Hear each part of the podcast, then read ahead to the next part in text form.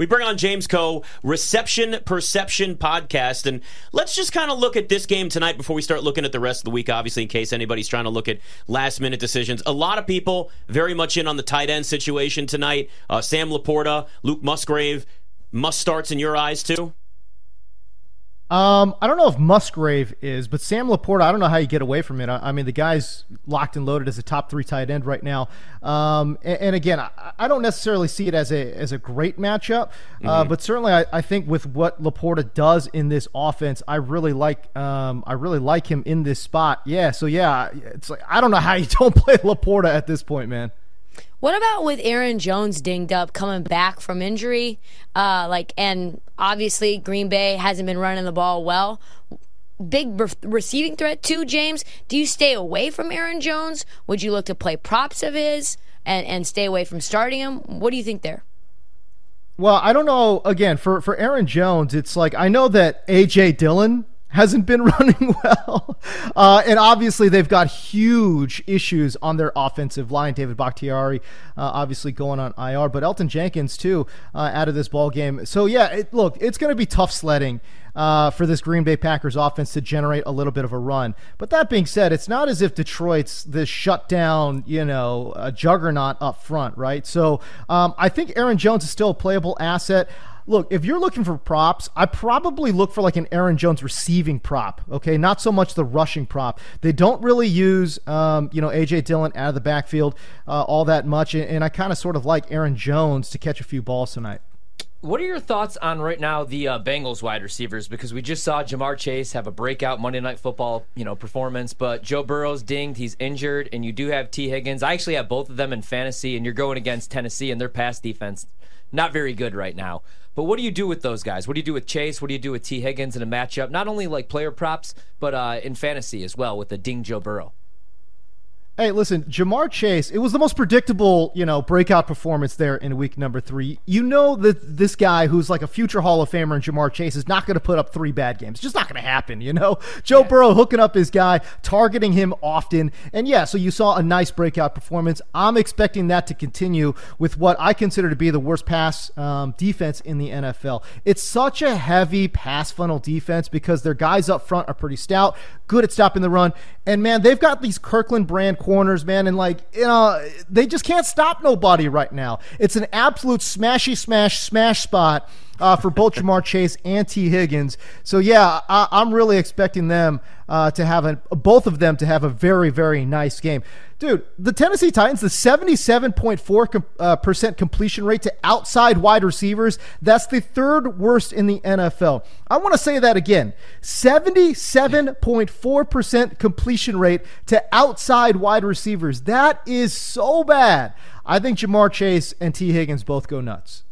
Talking to James Koh Bet MGM tonight. Uh, Anthony Richardson practiced in full again today. We know he's been dealing with a concussion, and I I mean, he's somebody that's really put up some, I, would say honestly, maybe not surprising, but better numbers than a lot of us anticipated. I don't want to put words in your mouth if you felt the same way or not, but certainly getting touchdowns on the ground. He's able to run, but throwing the ball particularly well, too. If he is good to go, which it looks like that's going to be the case for the Colts, is he somebody that people should start if they've got him in the lineup? Obviously, there may be a better quarterback for them, but is that somebody that coming off of this concussion you would recommend starting?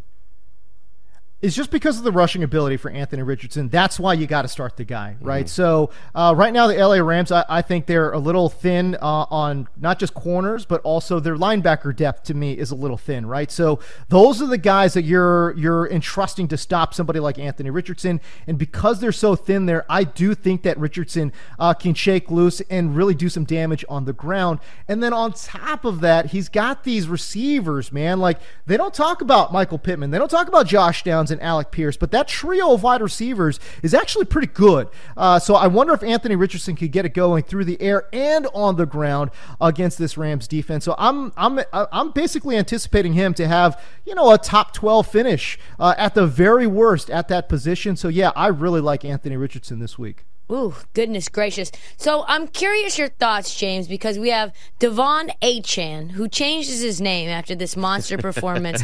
Four touchdowns, goes bonkers, uh, going up against the Bills, right? Bills defensively nasty. Is what we saw from De'Von Achane something that we can believe in? Is this kind of a week to week matchup thing? Uh, and what would you do with him for, for props?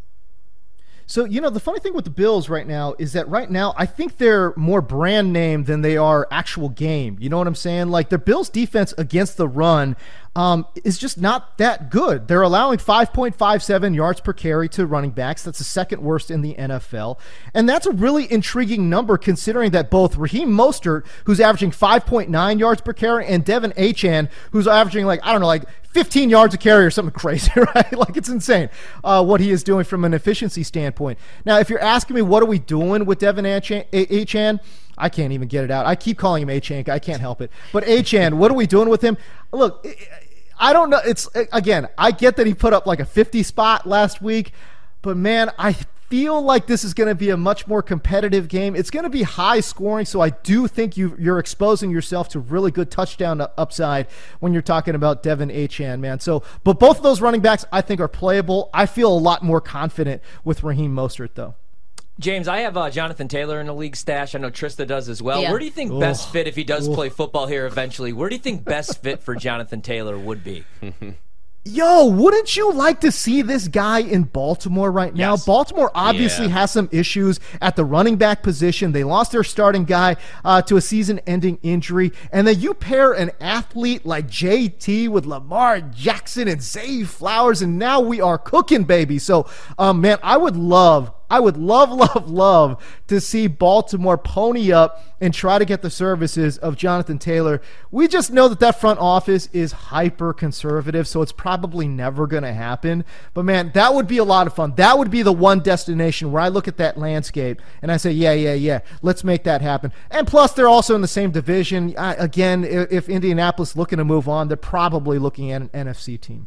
Well, plus we know if he goes to the Ravens, James, he's going to end up getting hurt because everybody just seems to get hurt when you play for the Ravens anyway. So at some True. point, it's just be a problem at that point. Speaking of running backs, Alvin Kamara is going to make True. his season debut. What's a reasonable expectation for him in his first game back? I'm not expecting much, to be 100% honest with you. You know, I think it's going to be a little bit of a three headed monster there um, in New Orleans with Tony Jones um, and, and, and, the rookie Kendre uh, Miller. So I think they'll ease I think they will ease Alvin Kamara back in, but no, I'm not expecting a whole heck of a lot.